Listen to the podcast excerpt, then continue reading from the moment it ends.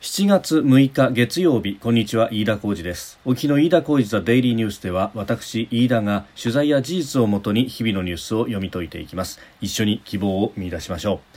え今日取り上げるニュースまずは福岡佐賀長崎に大雨特別警報が出ております。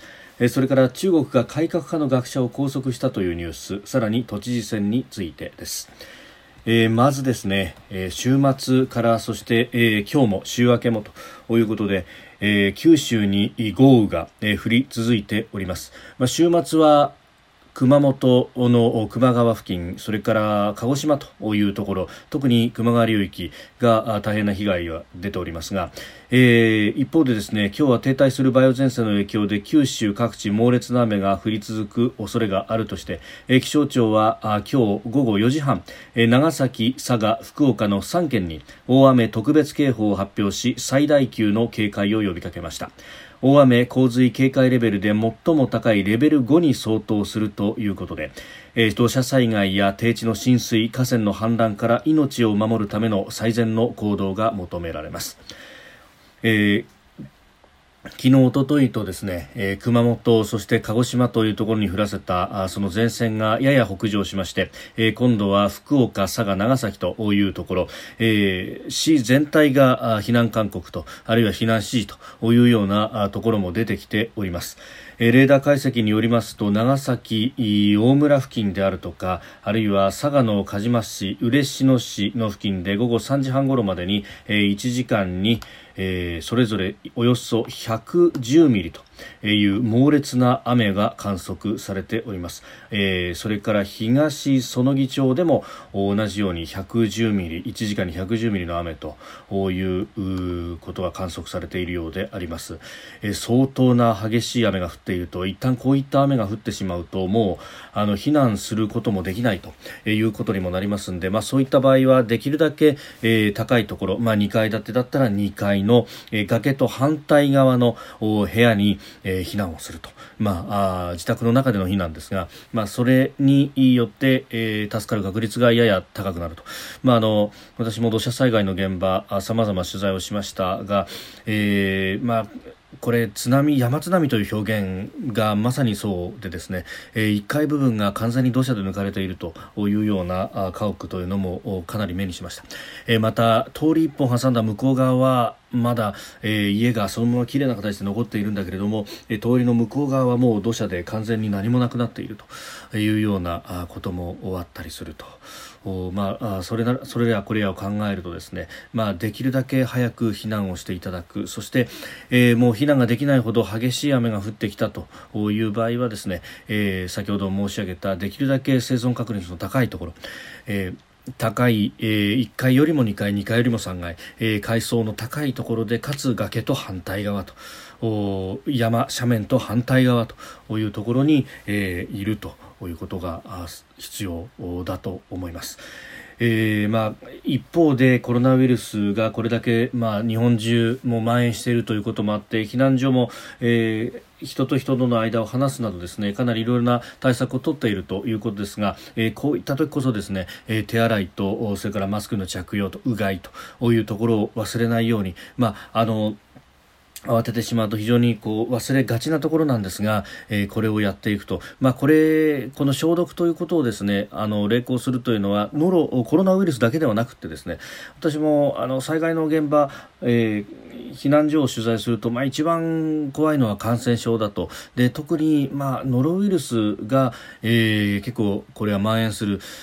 可能性が高いと、まあ、特にですねあの、まあ、お年寄りなどが、えー、密集するということになるとノロウイルスもこれもかなり生命の危険も伴うというウイルスになるわけであります。まあ、実際にですねノロウイルスが出たということで、えー、消毒を自衛隊の方々がやっているというような避難所の現場も目にしたことがありますし、まああのーこういった時にね、えー、慌ててしまうし最も抜けてしまうのがそういった日々の手洗いや消毒というところなんですが、まあ、これコロナウイルスの一連の、ね、対応でかなり習慣づいたことでもありますので、えー、これをより一層励行していただきたいと、まあ、それによって、えーせっかく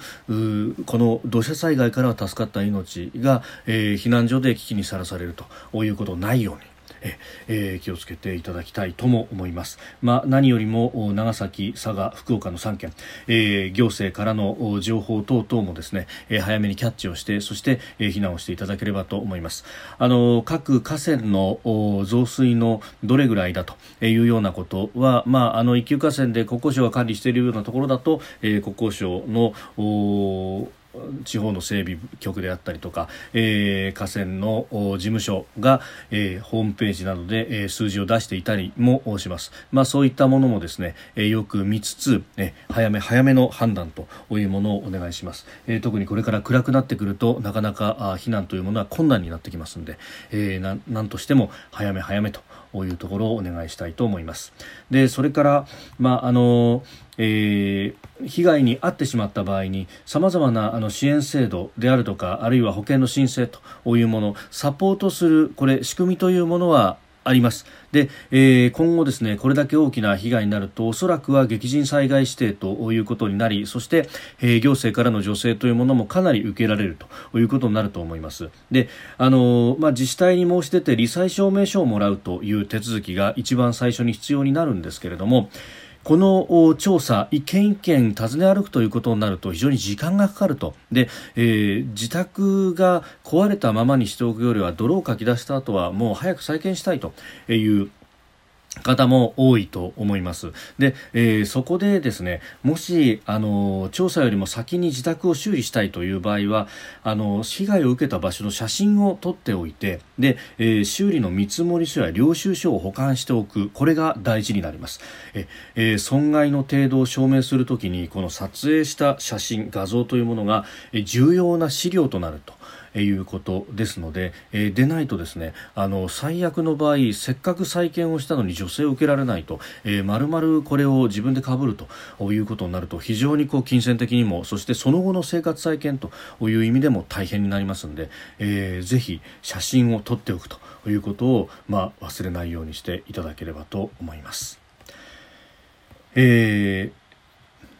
そして続いてですけれども中国で改革派の学者を拘束ということが、えー、入ってまいりました、えー、中国で改革派の学者として知られる清華大学の、えー、許昌順氏が、えー、6日公安当局に拘束されたことが分かった。関係者が明らかにしたということです、えー、許氏この方はあの個人の独裁色を強める習近平政権習近平国家主席を非難しましてあの去年のですね、えー、春先にも大学当局から教授職の停職処分を受けたりなんかもしていて、まあ、それに対して、えー、学者仲間であったりとかジャーナリストなどが抗議の声を上げるというような国内外から抗議の声を上げるというようなことも起こっておりました。で、えー、このニュースの気になるところはですね関係者によると6日午前北京郊外の自宅を公安当局者が訪れ、えー、挙手を連行したということです、えー、四川省の公安当局から家族に対し四川省の生徒で売春をした疑いがあるという連絡があったということですね。えー、これですね、まあ、売春の疑いというものはなかなかこう匂うというかですねむむっとこうくるものがありまして、まあ、あの中国当局がですねこの、まあ、反政府的な人であったりとかを拘束するときに、まあ、しばしば使うこの罪状が売春と、えー、いうことであります。まああのー例えばですね、えー、女性とこの売春まで及ばなくてもカフェでお茶をしている写真とかまあ、そういったところからのこういう証拠もあるということで、えー、しょっぴくというようなケースもある。やに聞きますしなかなかこういうところは、ええー、法治主義の名をを語る人治主義の国家であるというところの面目躍如なんですが、まあ、あのかつてはですねかつてといってもそう遠くはないんですけれども去年あのイギリスの香港の領事館の領事会員が、えーまあ、現地で、え、雇用している香港人の方ですが、えー中国本土で、えー、深セン確か深センだか広州だかだったと思うんですが拘束された時も、えー、買収の疑いということで拘束をされた。で、えー、ところが、まあ、本人はやってないというし、あのこれ公安が証拠として出してきた写真も、えー、全く事実無根の写真であったと、えー全く別人とのやり取りの写真を、まあ、当人であるというような強弁をしたりとかですね、えー、非常にこう疑わしい、えー、証拠として本当に、えー、効果があるのかと効力があるのかというようなことで、えーしょっぴいてしまうということが起こるという非常にこれはあの人権弾圧の別の部分を見せるというニュースだと思います。でその上ですねこの許さんも含めて、えー中国の知識人たちがですねあのこの新型コロナウイルスこの蔓延が言論の自由の封殺によって引き起こされた人災だというふうに非難をする、えー、共同のですね声明というものを中国の著名の学者などが2月の11日にまでに出していました。えー、これ、ちょうどですね、この2月の頭というのは2月の7日に、えー、一番最初にこの肺炎の存在に警鐘を鳴らして当局に摘発された、えー、お医者さんの李文亮さんという方が、えー、この新型肺炎で亡くなっていたというところなんですね。で、この亡くなっていたことを受けて、北京大の憲法学者の、えー、張千パンさん、えー、という方などが、えー、署名をしたというふうに、えー、共同の当時の配信では出てるんですけれども、えー、実はこの、えー、署名にもですねこの京正淳氏、えー、清華大学の京正淳氏も、えー、公開書簡に書かれたあ五大訴求というものを連名で発表していたと、ええー、これあの5つのも要求ということで、えー、2月6日を言論の自由の日と制定せよと、えー、李分量の日というふうに制定せよ。それから、えー、言論の自由の権利を実施しようと、えー、さらに、えー、ソーシャルメディアに対する検閲封鎖を停止しろと、えー、そして武漢や湖北省籍の公民の平等な公民の権利や医療の救助を保障しろと。でさらに全人代の緊急招集。今年の定例会議の中止を避けて、えー、公民の言論の自由を祖国保障するにはどうすればいいかを、えー、討論しろという5つの訴求と、えー、訴えと求めというものをですね出しておりましたで、えー、それから憤怒の人民はもはや恐怖しないというような政権の批判文もネットに掲載していたということでありました。まあ、あのことほどさようにですねこの京正淳さんはこの新型コロナウイルス武漢を発祥とする新型コロナウイルスに関しての、まあ、言論の弾圧それによる蔓延というものに鋭く警鐘を鳴らしていたという人だったわけですがそういった人が、えー、今回拘束をされたと。いうこと、まあ、あのいかに中国がですね言論の自由であるとか、えー、情報公開本当のことが知れてしまうとまずいということを恐れているかということが分かります。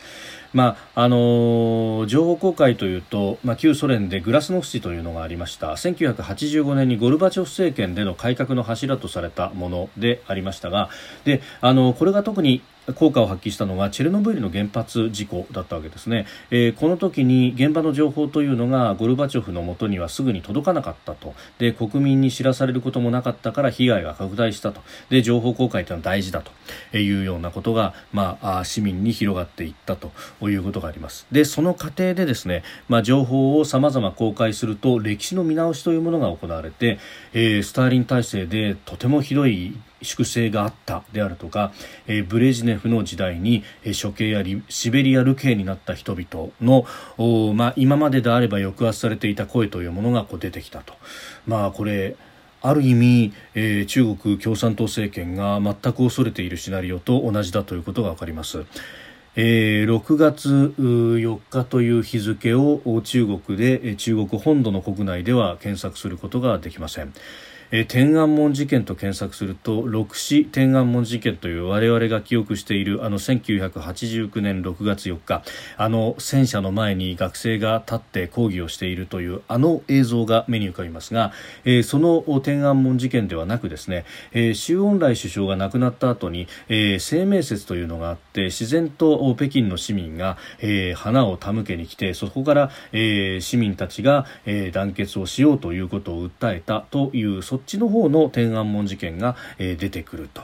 えいうようなことであったりとかですねあるいは、えー、文化大革命というもので、えー、何千何十万何百万という方が亡くなった、えー、1950年代の大躍進運動というもので、えー、何千万人という人が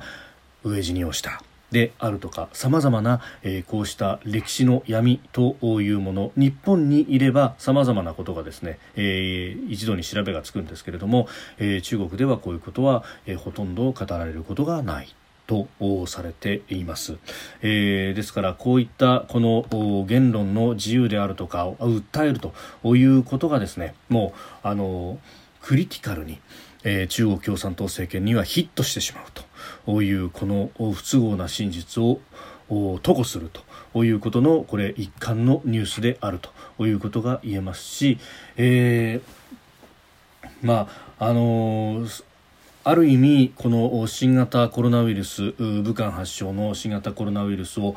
えー、チェルノブイリ原発事故になぞらえる人も中には日本の、ね、知識人にもいますけれども、まあ、危機感というものは、えー、共産党政権かなり、えー、こういうところに持っている。えー、それが現れとして危機感あるいは恐れというものが強権につながるということがわかると思います、えー、その強権あるいは外に対して強く出るというところが中国軍3海域同時に軍事訓練というところにも現れております。中国メディアが今日一斉に報じたんですが東シナ海と南シナ海それから黄海、えー、イエローシーですね黄色い海の3つの海域で同時に、えー、軍事演習を行ったと中国軍が発表しております、まあ、南シナ海でアメリカが空母2隻で軍事演習をしていると、まあ、これあのこの番組でも何度かお伝えしておりますが、えー、日本のメディアもようやく伝えるようになりました。7月4日ですね、えー、先週この間の土曜日に、えー、空母2隻で演習をしたということが、まあ、あの出てきたので、まあ、それを受けていろいろ報道もしていますが、えー、中国軍としてもこうした南シナ海でもアメリカ軍の動きを受けてと、え、いうことさらに、え、尖閣のある東シナ海では船舶への立ち入り検査や拿捕の訓練まで行ったと、え、いうことで、え、相当外へ対して強く出ているというか、あの、尖閣に関してはフェーズが変わってきているという感じです、まあ、週末には、え、中国の公船公の船が39時間以上にわたって日本の領海に侵入していたというようなことも出てきておりますので、非常にこれは気をつけて見ていかなければならないというふうに思います。えー、それから東京都知事選挙です。過去最多22人が立候補した東京都知事選挙、えー、昨日投開票が行われ現職の小池百合子氏が2回目の当選を果たしました、えー、小池百合子さんが366万票余りを取って、えー圧勝という形で当選となっております。であの全体に占める得票率が59.70%でありました。あの世論調査でですね、まあ、あの期日前投票の出口調査なども各社がやっていてで大体ですね序盤戦の数字で6割ぐらいだったというふうにされております。で、えー、序盤戦で、えー、小池さん6割。で宇都宮健児さんが大体12から13%山本太郎さんが10から11ぐらいと、えー、小野さんも10ぐらいとこういうふうに言われていたんですが、えー、今回得票率を見ると小池さんは59.70%ほぼ6割。宇都宮健児さん13.76%山本太郎さん10.72%小野泰輔さん9.99%と。まあこれ序盤戦からほぼ情勢が変わらなかったということになります。あのコロナウイルスの影響もあって選挙戦ができなかったという点であるとかあるいはこの先え、えー、いろいろこれは検証がなされると思いますけれども、えーメディアの露出が非常に少なかったんじゃないかという点、まあ、あのこれは反省の部分も込めてというところなんですが、えー、そのあたりで、えー、議論が深まらなかったということは言える、えー、そしてそれによって、まあ、投票率も、まあ、下がったとはいえ55%あるんで、えー、それなりの人は投票していると。いうことは思うんですが、ええー、序盤戦から気が変わらなかったと。まあ、あのコロナウイルスの影響もあってなかなか選挙戦、街頭の演説等々がしづらいということは、まあ、陣営取材するといろいろ言っていましたけれども、まあ、ネットなどを活用しての選挙とまあ、特に小池さんはネットのみを使ってのほぼ選挙だった、えー、ということで、まあ、そうすると組織を固めたもん勝ちみたいになっていくのかということが、まあ、これはもうちょっと、えー、選挙の結果というものは詳しく検証してみる必要があると思います。飯田浩司ザデイリーニュース月曜から金曜の夕方ポッドキャストで配信しています、え、ニュースに対してのご意見感想飯田 TDN アットマーク gmail.com までお送りください。飯田浩司ザデイリーニュースまた明日もぜひお聞きください。以上飯田浩司でした。